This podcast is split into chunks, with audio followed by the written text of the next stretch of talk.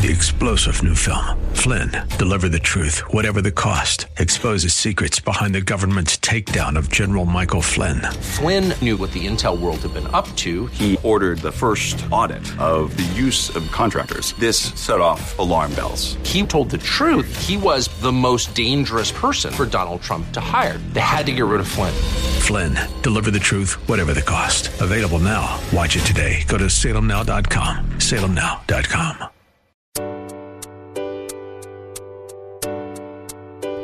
Welcome to Love Never Fails Radio. Love never fails. Inviting you to join in the fight for love. There are millions of people who are trapped in modern day slavery. Take a stand to do something against this injustice. Join the fight against human trafficking. If you truly love, Set the captives. Set the captives free.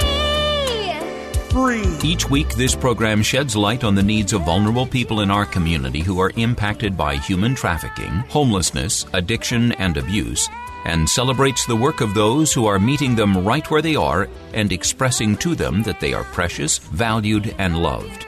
Our goal is to see this radio audience move to compassion demonstrated in acts of service, generosity, and gifts of time.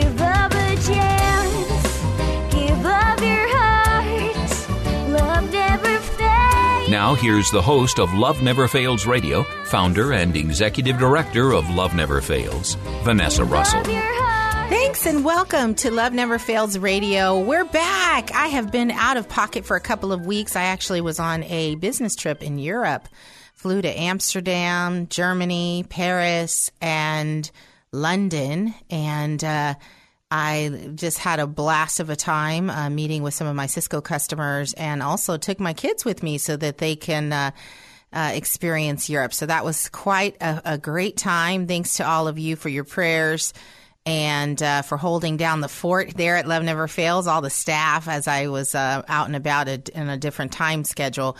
Um, so just want to sh- give a shout out to all of you guys, um, and also just welcome back all of our view, all of our listeners here with Love Never Fails Radio. We have a, an awesome um, guest today. Uh, she is someone who I've actually been uh, aligning with some of her work over the last couple of years, uh, but never had the opportunity to actually meet her. And so super excited to have Emily Kennedy, who is the uh, founder of Marinus Analytics and, uh, uh, a, a bit of a tech head, it looks like, who's using tech to fight against human trafficking. Welcome to the show, Emily. Thanks so much for having me. It's awesome to be here. Oh yeah. So I um so just a little bit about your bio. You you you outline here that you're passionate about how technologies like artificial intelligence can be used to solve social problems like human trafficking, and this is really something you've started uh, to uh, think about as a teenager. Uh, you became uh, very focused on empowering women to know their power and live um, live out their passions, which is so awesome. And the area where you and I um, connected, and I don't know how much you knew about what we were doing with your work, but um, you developing some solutions um, uh, early on in the fight um, with your uh, at Carnegie at Carnegie Mellon University Robotics Institute. I don't know if you know, but we were actually one of your pilot users of uh, your software, and, and which and we used it to see if it would help us with our search and rescue practice, which is called Project Look for Me, in identifying, locating, and rescuing uh, people uh, using um, using a, a, technique that we used uh, online uh, to to find ads and find different things about people online. And so we used your software to see how it would complement what we were doing. So thank you so much for um, for this work and for what you're doing to fight against human trafficking using tech for good. Oh, thank you. I mean, it's just something that I'm I'm super passionate about, and I'm I consider myself lucky to be able to work on something that I'm so passionate about. Yeah, so today we're going to kind of explore that a little bit. So tell us, you know, a little bit about, you know, in your teenage years, this became a passion of yours. Um, how did that happen? Yeah, so um, back when I first learned about human trafficking was before it was kind of so well known as it is in the U.S. now. The media is talking about it, and it's a really big to- topic for conversation. My first couple um, encounters with the topic were uh, I, I was a teenager, um, and in my church group, one of the leaders, um, after he graduated college, he moved to Svay Pak, Cambodia, in the red light district to uh, assist with rescue of children out of the child sex tourism slave trade there. And um, I grew up in a bubble. I grew up, you know, pretty sheltered, pretty naive, and that was just the first indication for me of wow, there's you know terrible things happening in the world. Um, and this was one example. Um, and then I got the opportunity to travel through Eastern Europe at the age of 16 and not expecting to encounter anything related to this, but um, we were traveling through Eastern Europe, driving down from Hungary through Serbia and Macedonia. And we came across some smaller towns, um, and we saw some children who were on the street. They were begging on the street and trying to wash our car windows. And, you know, that's pretty typical, nothing Right. totally unusual about that. But um, they just seemed really desperate. I couldn't really put a finger on what it was exactly, but something just seemed off. And after we traveled through that area, I asked my friend who was traveling with us, who was from that area, you know, was there something going on there? What was going on there? And he said, well, those children are most likely trafficked by the Russian mob and they're trafficked in order to beg on the street and basically make money. And they have a certain quota to make each day. And if they don't make that quota every day they'll be punished. Whoa. um, and you know these were children half my age um, up to you know in my teenage years. And um, I was just really hit hard with that reality of you know coming from such a bubble being really removed from a lot of what was going on in the world and then seeing that firsthand Right. really really had an impact on me Yeah, and to think that people that were children that were not so far away from your age, right, were um, being used by a mafia, right? And and and you know, and so how did you feel? Uh, did you feel hopeless? Did you feel determined? What what what came? What are the emotions that came up for you that led you to start um, doing something right at that moment, or was there a time that you you didn't do anything at all and let it sort of culminate? What did you begin to do there? That's a great question. I would say back then, I never, I don't think I really considered much that I could do anything. I didn't really even think of that. It was more of um, not even a conscious thing, but just it was such a horrific problem. It was really like the worst thing I could think of. And because of that, I think it just stuck with me. So, um, yeah, at that time it wasn't even an intentional thing, but just over the years I kept like thinking about that and thinking, and then kind of over the years, um, as I became an older teenager, learning little bits. And again, there wasn't that much research at the time, but just learning little bits of, wow, okay, this happens in the U.S. Here's other permutations of it. You know, it's not just uh, children being forced to beg on the street. There's, you know, sex trafficking. There's labor trafficking. There's, um, you know, women who are looking from for asylum in the U.S. from other countries where they're being, you know, uh, abused or try, uh, people are trying to kill them. You know, just kind of a whole range of different things that I learned about. And and so I guess the intentional part was just trying to learn more because it was like this huge problem.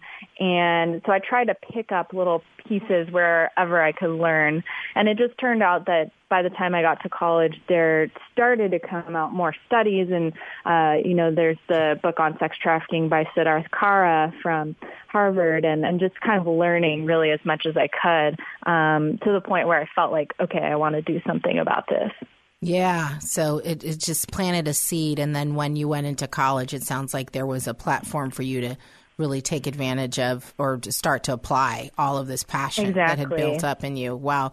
And I think that's where, you know, um, uh, you know, one of the things that I'm passionate about is is really planting the seeds and then helping young people cultivate what they want to do. And I love that you mm. got a mm. chance to meet with Brianna, um, who is one of our board members, a survivor leader. That is just, um, you know, a young lady who again had this seed.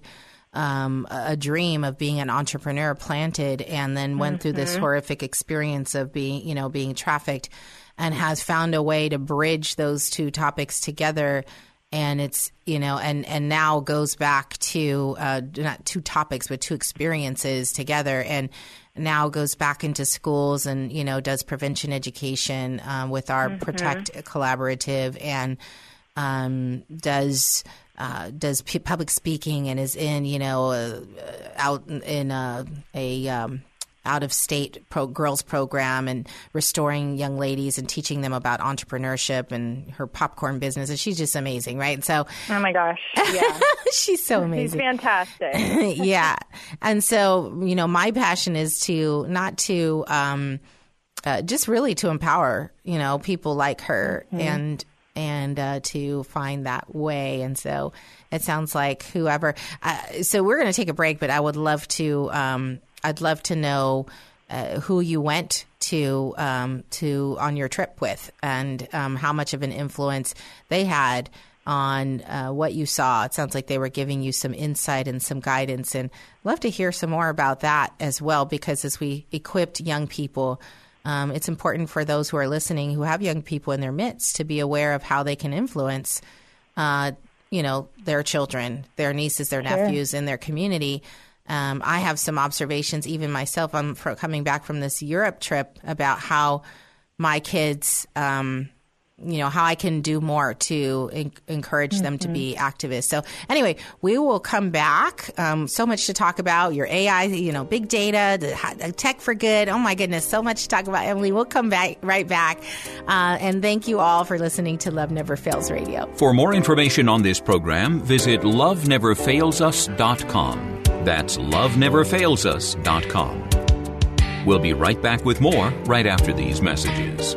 Trash bills weighing you down? At Case Industries, we specialize in lowering waste costs and providing trash consolidation and compaction services for multifamily properties, condos, and commercial shopping centers. Let us help you reduce operating expenses and increase property NOI. Case Industries, saving the planet, saving you money. Contact us today for a property trash and recycling assessment online at caseindustries.us or call 510 566 4223. That's caseindustries.us or call 510 566 4223. Case Industries, the property manager's friend. Hi, I'm Sandra Herrera, CEO of Case Industries. I've found that many employers are looking for ways to help the community but don't know how. I encourage you to consider supporting Love Never Fails as a corporate sponsor. Love Never Fails offers all the resources necessary to help young women and men overcome the trauma of exploitation and abuse. And that's why I'm proud to have Case Industries supporting Love Never Fails Radio. Welcome back to Love Never Fails Radio, where you are invited to turn your compassion into action and love those in your midst. And welcome back to Love Never Fails Radio. We are in the studio today with uh, the founder of Marinus Analytics, and uh, her name is Emily Kennedy. Welcome again to the show, Emily. And uh, she's been talking to us about how she uh, got started in this fight against human trafficking and the, and the sort of bridging of uh, her passion for technology and uh, passion to help empower people who are enslaved, women in particular, and to live their best life. And so, Emily, um, going back to that first trip where you saw young people being uh, labor trafficked um, and maybe say slave uh, sex trafficked, um, who were you with when you went on that trip? Yeah, so I was actually with my dad, and I mean, he has had a huge influence on my life in this way. Wow. And so he was the one who was educating you about being uh, the children being um, uh, required to um, meet a, um, uh, a threshold, a, um, oh gosh, what's the word? Uh, a target for the day. And uh, a quota, rather, there's the word, mm. a quota. Um, it, was he the one who was kind of telling you about the dynamics of human trafficking? No, that was actually a friend of his um, who was from Hungary Uh, so he was a pastor that we were with, and and so he was the one who told me about what was actually going on. Um, so my dad, yeah, he didn't um, educate so much from the human trafficking perspective or the local knowledge perspective, but um, I grew up as an only child, and I think my dad made one of his missions that I guess that I'm aware that the world doesn't revolve around me. Right, basically. right. Yes. Thank you, like Dad. very, oh, you good know, job. Points yeah. for Dad. exactly. I mean, it's. I think he was like, okay, only child. You know, there's this tendency, and he really wanted to protect against that. And um, you know, I think it. Just looking back, I didn't really realize it at the time, but looking back, the opportunity to just get out of the bubble that I was in, get out of the country that I grew up in, see something else, you know, not just the the things that I saw in terms of human trafficking, but just even the exposure to something different. I mean, the for instance, the countryside in Albania is gorgeous. I mean, things that I never would have Mhm. known, um, and and realizing like how small I am as a person in relation to like what else is going on in the world um and kind of like getting outside of myself and seeing you know maybe the the problems that I have in my day-to-day life aren't so big. And you know just little things like that I think really really changed kind of the trajectory of my life. And he always like I couldn't necessarily put a pinpoint on it but since I can ever remember my dad always um kind of raised me from the perspective of like if you were given a lot of privilege or you know capabilities or things that you were just born with that you didn't earn it's basically your responsibility and your duty to use those things to impact others to make life better for other people. And you know it wasn't i think it was a, a mix of like actions and words because you know kids don't they're not going to just look at what you say they're going to look at what you do. So it wasn't just this like explicit teaching. I think mm-hmm. it was just a whole mix of how he taught me and also how he raised me and how he kind of modeled that as well Yeah. Oh my gosh. So the, your dad is my kind of guy for sure. Um, you know, my kids. So I grew up very poor. Um, I was in foster care as a as a baby, and um, you know, we were on uh, welfare. We called it welfare at the time when growing up, and just very.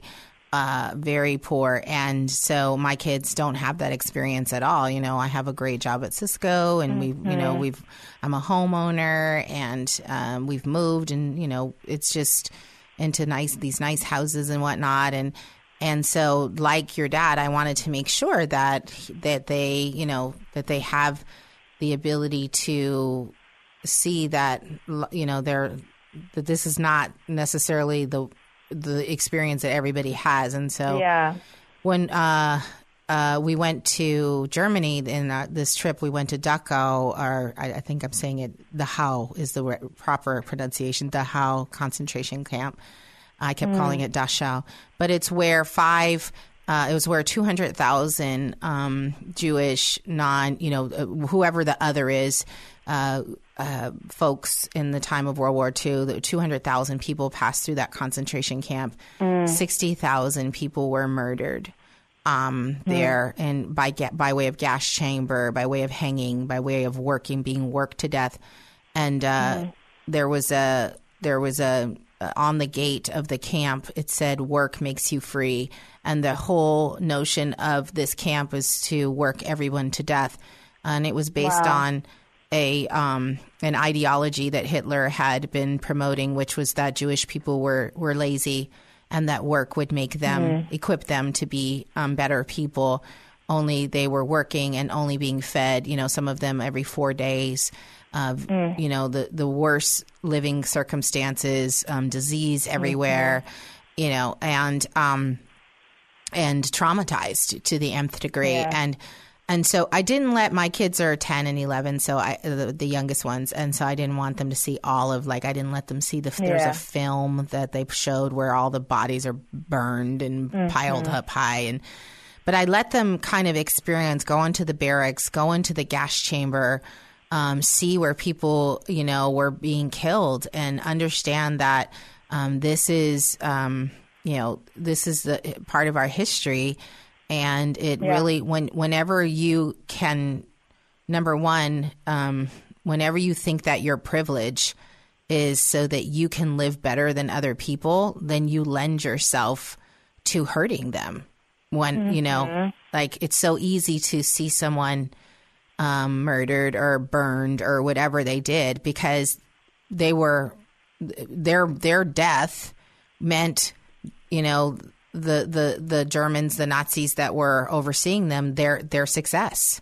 And it was it was a total you know like Hitler came in and said you guys are hurting. You, you know we just lost the war World War One. We're just you know we're distraught. We have no money. We're doing bad.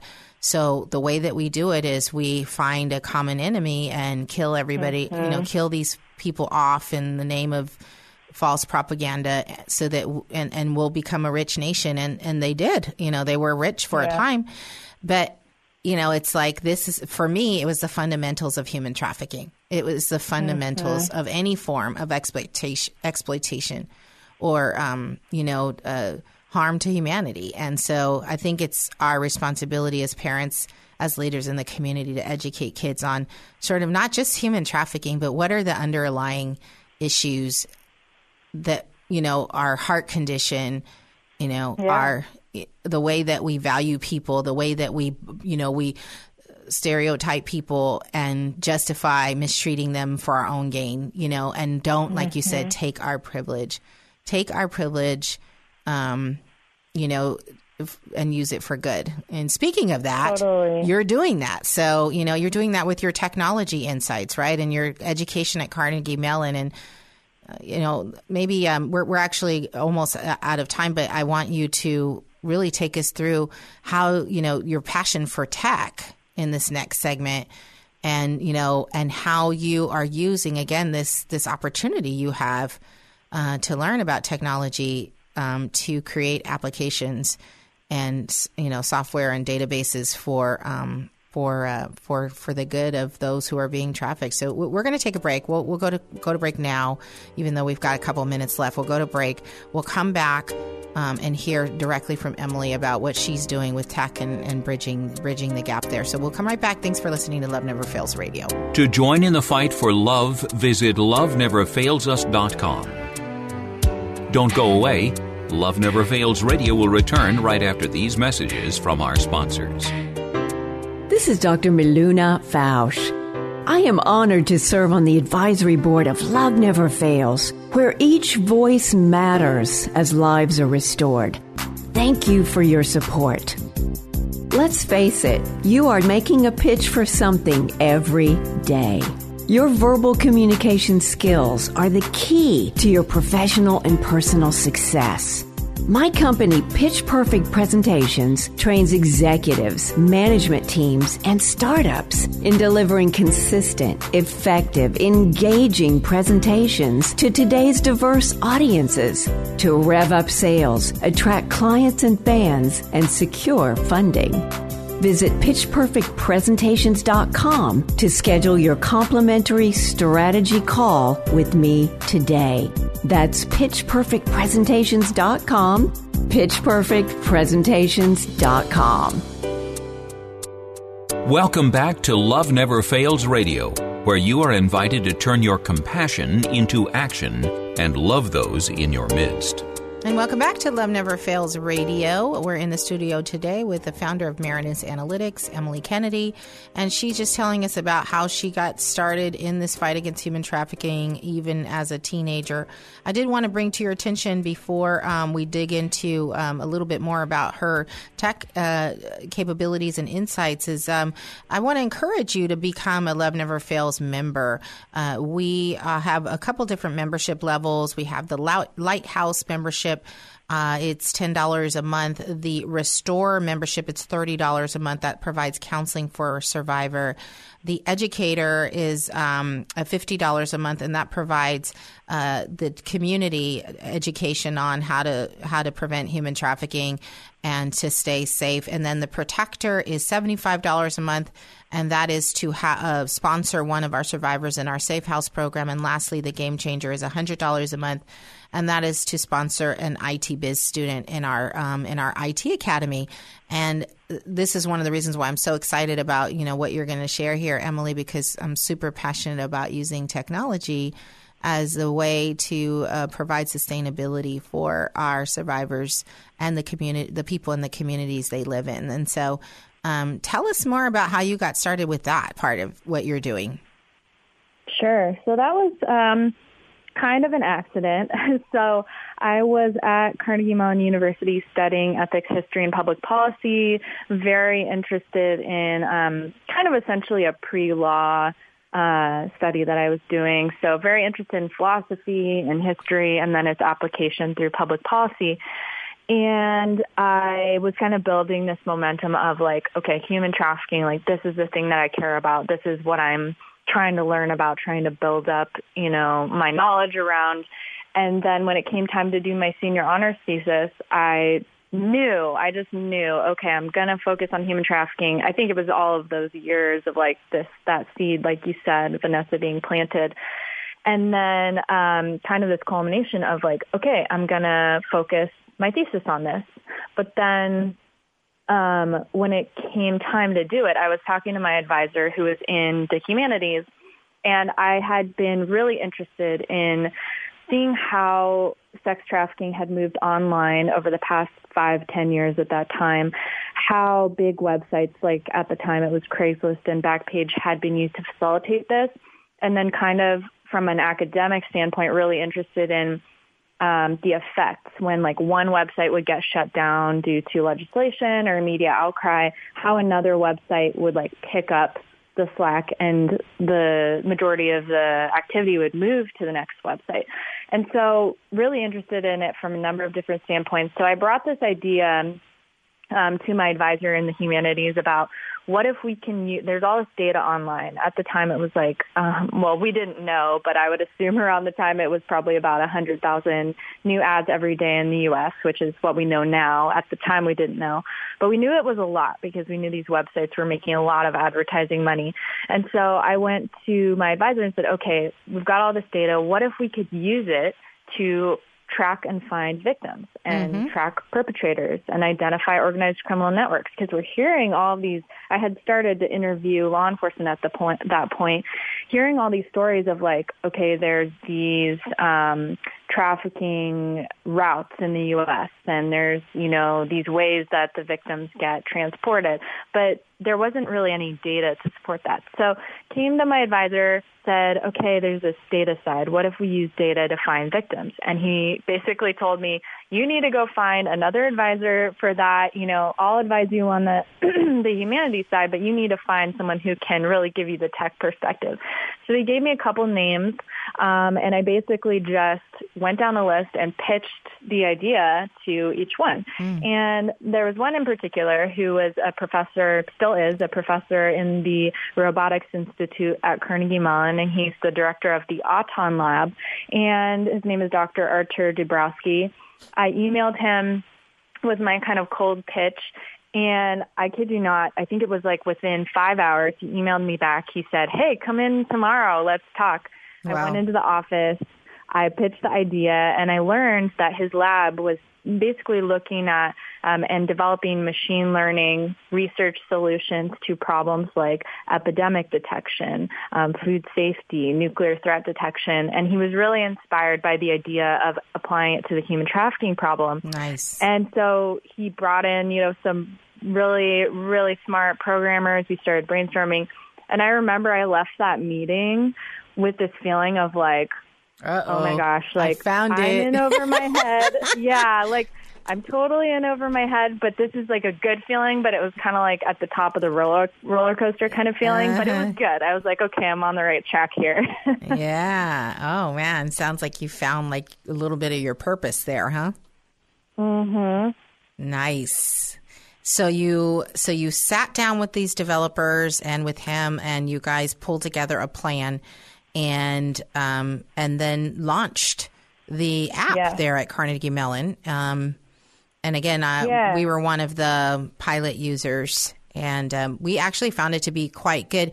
the The challenge for us is we were really in, in, immersed in using some of the other apps directly where and so we Mm-hmm. we've had found that we could find people pretty easily in our using our own uh, methods without a front end Mhm. tool but That's great.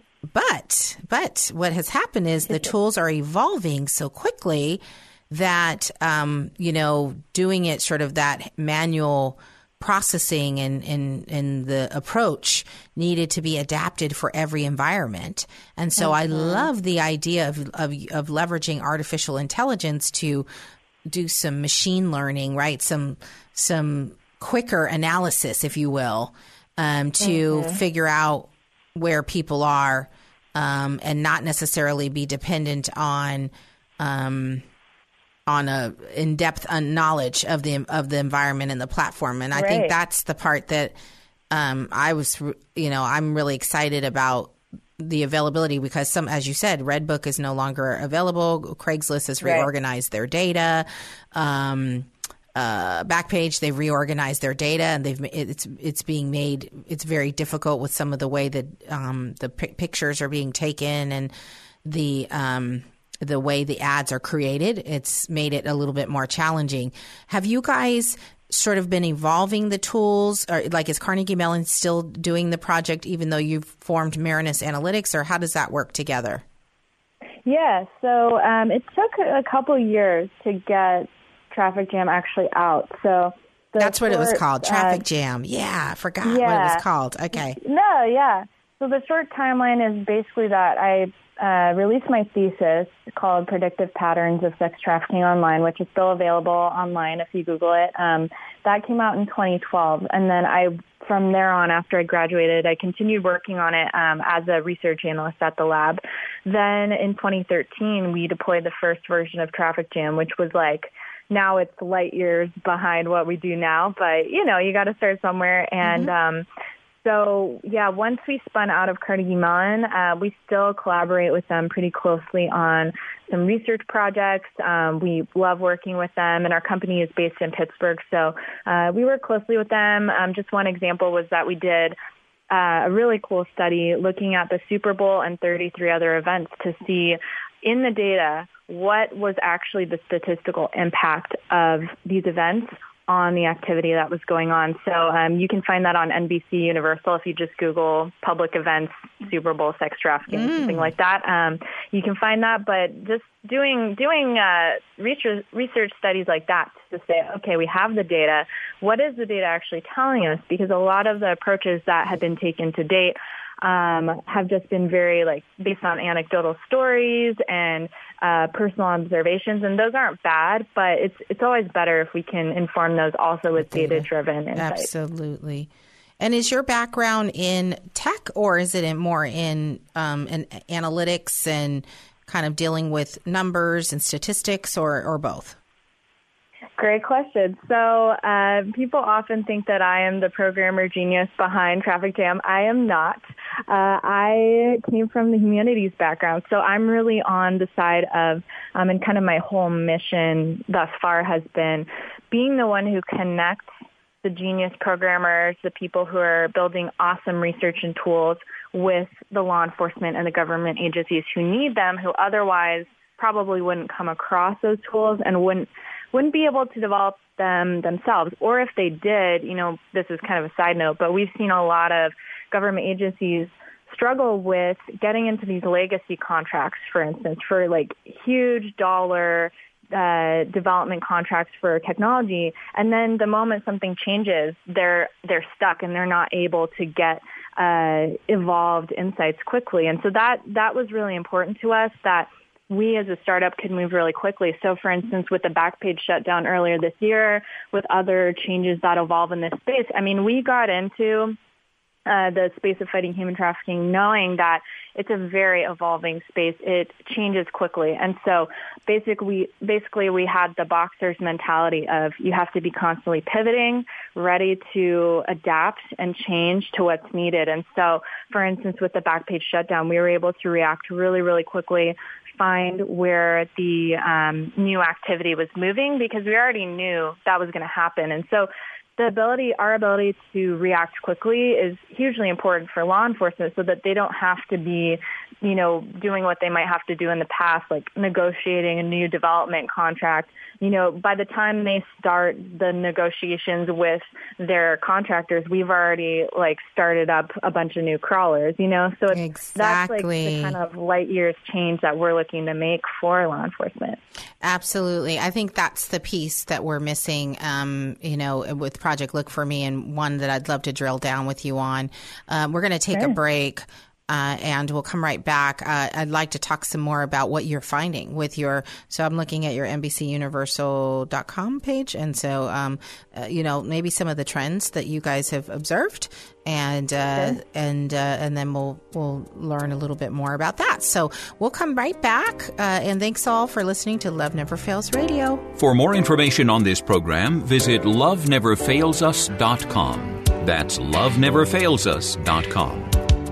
We'll be right back with more right after these messages. Trash bills weighing you down? At Case Industries, we specialize in lowering waste costs and providing trash consolidation and compaction services for multifamily properties, condos, and commercial shopping centers. Let us help you reduce operating expenses and increase property NOI. Case Industries, saving the planet, saving you money. Contact us today for a property trash and recycling assessment online at caseindustries.us or call 510 566 4223. That's caseindustries.us or call 510 566 4223. Case Industries, the property manager's friend. Hi, I'm Sandra Herrera, CEO of Case Industries. I've found that many employers are looking for ways to help the community but don't know how. I encourage you to consider supporting Love Never Fails as a corporate sponsor.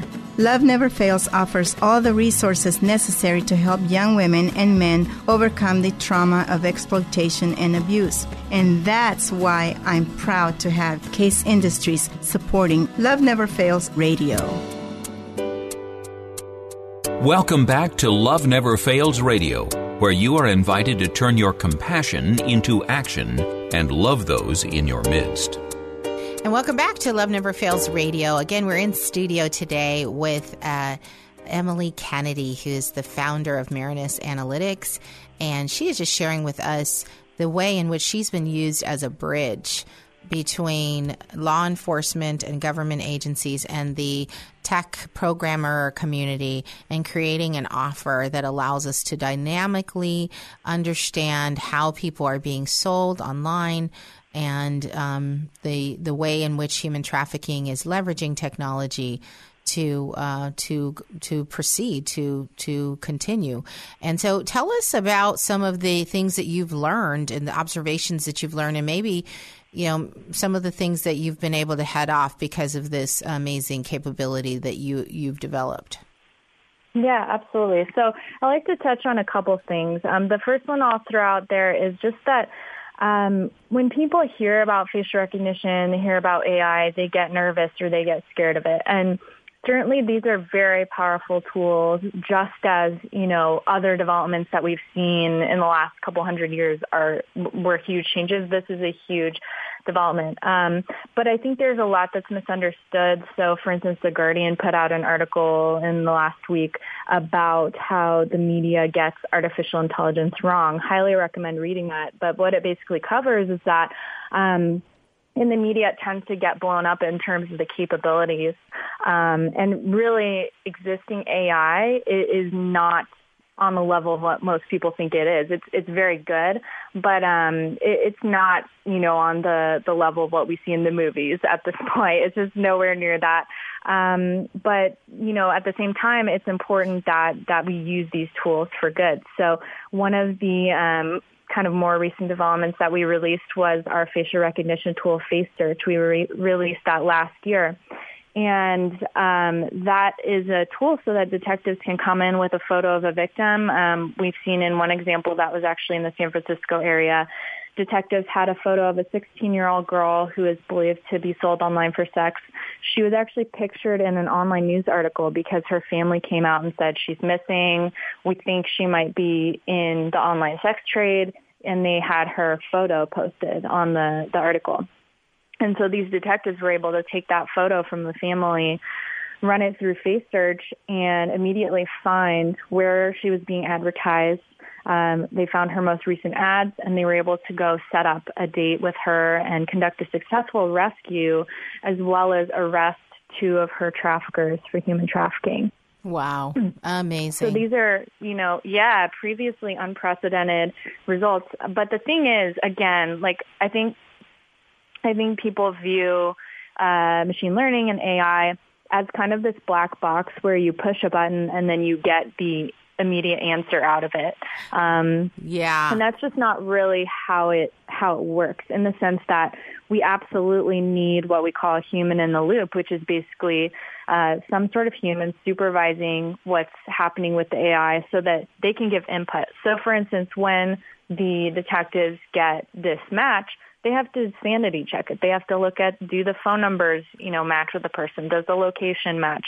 So it's not that they're just getting these results and then going blindly out. We're not throwing we're not totally trying to replace a detective's job and we're not trying to throw all of their investigative uh, tactics and their required ethics that they should have in their job. We're not throwing that out the window. We're just giving them another tool that they can use to kind of reduce the manual time that they'd have to go through this information. In fact, I had, before we released Face Search, I had an FBI analyst tell me that in order to find missing children sold online for sex, she would have to print out the photo of the victim, tape it to her computer, and manually scroll for hours and hours through Mm-hmm. ads, hoping that she could find this person. Right. And it's just extremely time intensive. And because we know that these people are often moved frequently across cities and states, what's the likelihood you're even looking in the right location, you know? So um, the fact that we can cut that process down to them being able to, in that case that I mentioned, find that um, that girl and reunite her with her family within a week. I mean, that's that's just the kind of insane results that we're looking to to provide.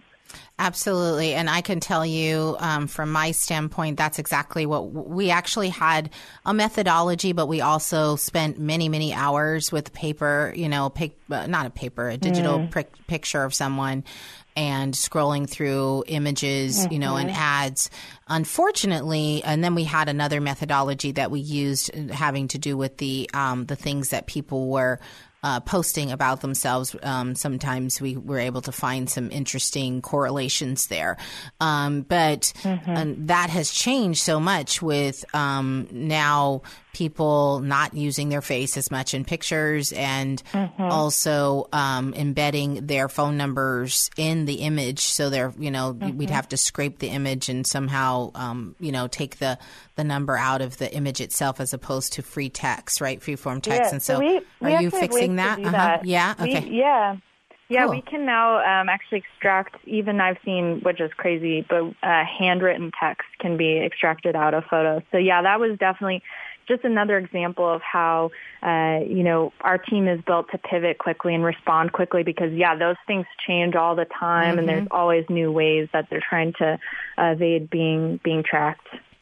Well, right now we're in the search for a 17 year old that's missing, and uh, would love to talk with you offline about how we can, um, you know, uh, support uh, each other in that regard. Working Yeah, with uh, happy to. uh, East Palo Alto PD, working with a variety of other players. Um, mom very concerned about her daughter, and um, Mm. so if uh, the listening audience could pe- please be lifting up this young lady who's on our Project Look for Me page. Uh, who's been Mm. missing now uh, since the beginning of June, 17 year old. Um, and uh, you know, these are the things. These come across my desk all the time. Again, um, you know, when I was really keeping on top of the way that the apps worked and um, and the new ones that were popping up, we were we were very. You know, we've been able to rescue. Uh, with the support of law enforcement, over 90 women and children. Mm. So, um, amazing. yeah, and so and that's just like lay people learning how to work with these tools. But the more we can support your work, I think we'll have a, like the scale that's needed. Because I think you point out, um, you're not. You, there's no need to replace like an FBI agent or law enforcement. There's not enough of them to find the Yeah. missing children. You know, we have. What what is it like? Something like sixty thousand missing children um, in California alone.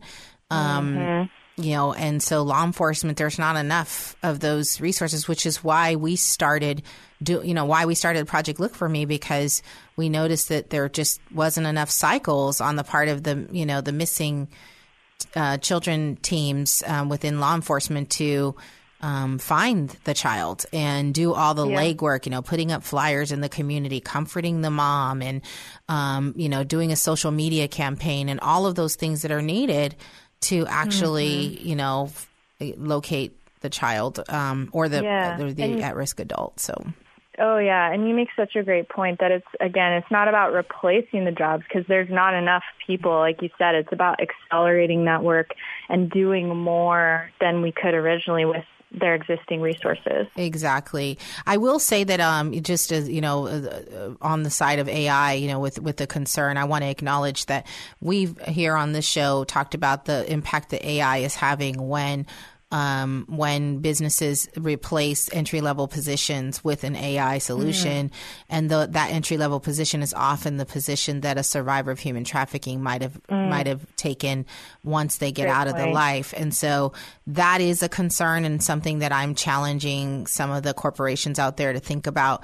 You know, it's like on Mhm. one hand, let's use tech for good and but let's also be very thoughtful about how we replace entry level jobs and the impact to teenagers, young people who, you know, vulnerable people who rely on those jobs um, to, Mhm. to live for sustainability. So, uh, that's another topic, right, Emily? like, I'm not going oh, to solve for that sure. one.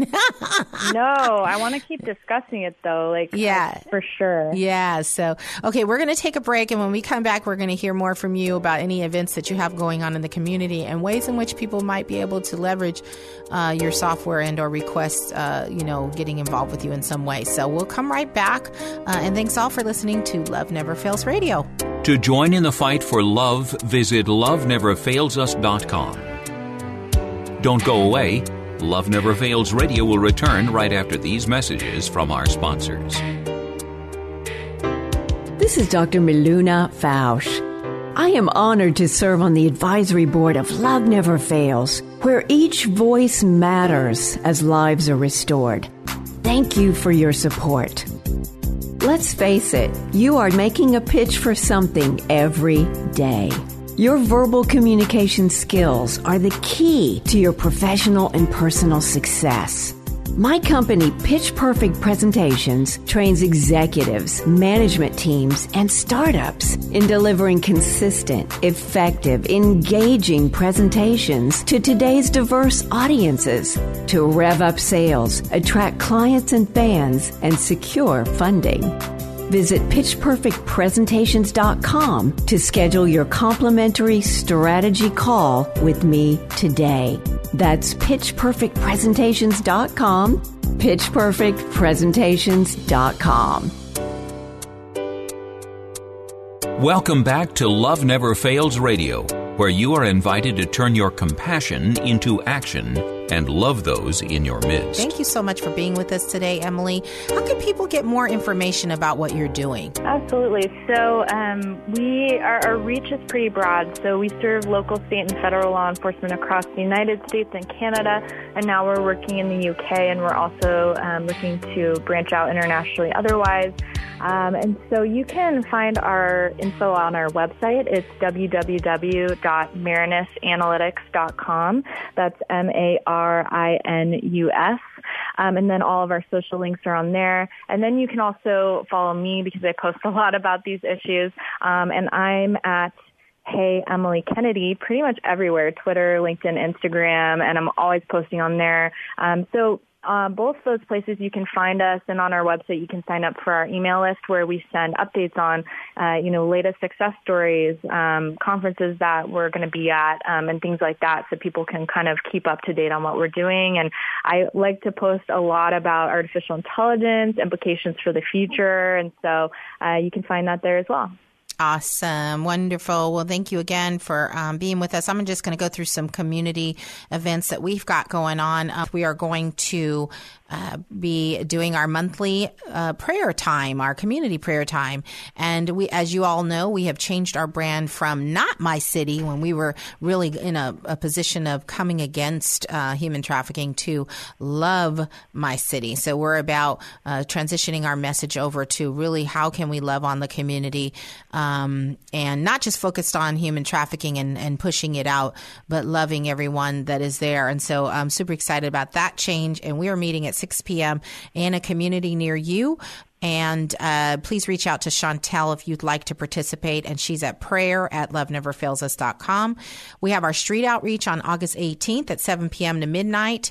And um, we will be reaching out to the homeless and exploited in a community near you. And RSVP is on our website at loveneverfailsus.com forward slash events or you can email Angela at streets at loveneverfailsus.com. And lastly, on the 26th of August, we're going to, I'll be speaking at 9.30 and 11 o'clock in the morning at the San Francisco Lighthouse Church. And, um, and that will be really exciting. We have our very own Erica Mapp, uh, who you've heard on the radio show earlier. She's actually going to be sh- sharing a few words, and she'll sing that day, ministering in song and uh, dancing from Tiana Smith again as part of our Love Never Fails tour. So you don't want to miss that on Sutter Street in San Francisco. Uh, would also like to give a quick shout out. Super excited and grateful to our new members. Uh, we have Marcus Turner and Pam Kojimoto. Hey, Pam. Hey, Marcus. Marcus, thank you so much for signing up and becoming members of our, uh, uh, becoming one of our members and participating in supporting us financially. We could not do it without you. Um, and then, of course, I want to encourage you to come to our community store, which is on Hay- uh, in Hayward on Grant Street. Come on out, support us, support the work that we're doing to restore survivors of human trafficking. And lastly, Thank you so much, uh, Emily. Uh, thanks for being with us, and thanks Mm, to thanks all for having me, Vanessa. Absolutely, we we just so appreciate you, and and of course we want our listening audience to know if you haven't heard it before, we want you to know that you are loved. Thanks for joining us this week on Love Never Fails Radio. We trust that you've been inspired by these stories of hope and love and that you'll accept our challenge to get involved by contacting us at loveneverfailsus.com, by liking and sharing our Facebook page, Facebook slash Love Never Fails Radio, or by making a contribution directly to Love Never Fails. This program is the broadcast outreach of Love Never Fails, which is a donor supported nonprofit ministry that Vanessa founded as a way of directly impacting the lives of young people who are trapped in or at risk of becoming involved in human trafficking. This broadcast needs your involvement and support. To find out more, simply go to loveneverfailsus.com and click on the radio show link. Today's program was brought to you in part by Case Industries, as well as supporters from Faith Fellowship, New Hope Christian Fellowship, and the International Church of the Foursquare Gospel. On behalf of Vanessa and the whole team at Love Never Fails, thank you for listening, and thank you even more for committing to turn your compassion into action and love those in your midst. Give love a chance.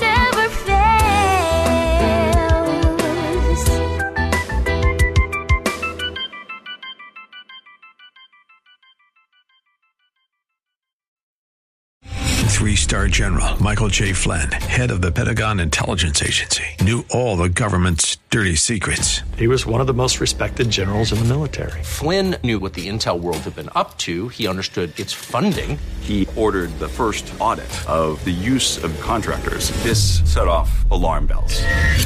The explosive new documentary, Flynn, Deliver the Truth, Whatever the Cost, and covers the facts behind this scandal. Flynn told the truth. He was the most dangerous person for Donald Trump to hire. I find out the worst enemy that I'm going to face in my life is right here in America. They took my assessment and they wanted me to change it. And I was like, I'm not changing it. They had to get rid of Flynn. With in depth interviews, archival footage, and never before seen personal records of the man behind the headlines. I just felt like I was drowning. Flynn, deliver the truth, whatever the cost. Available now. Watch it today. Go to salemnow.com. Salemnow.com.